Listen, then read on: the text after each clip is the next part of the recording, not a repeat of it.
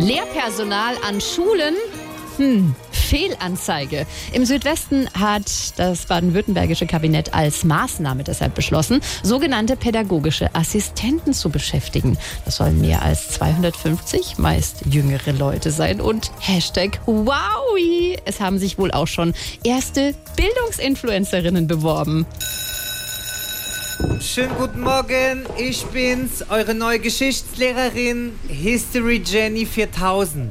Unser heutiges Thema ist der Sturm auf die Batterie.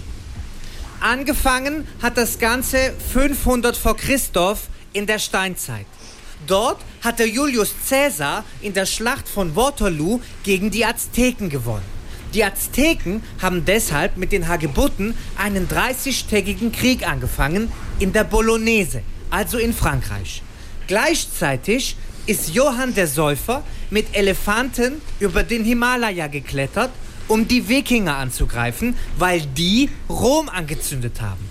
Die Wikinger waren aber zu diesem Zeitpunkt gar nicht zu Hause, weil die mit Genghis Khan, also dem Schiff, über den Bodensee gefahren sind und dabei Mecklenburg-Vorpommern entdeckt haben. Und weil die Aborigines sich in einem Pferd aus Holz versteckt haben, gab es am Schluss den Sturm auf die Batterie und damit das erste iPhone. Irgendwelche Fragen bis dahin?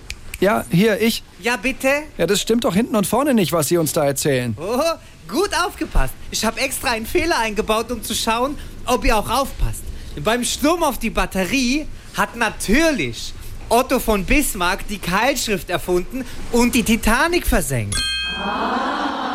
SWR 3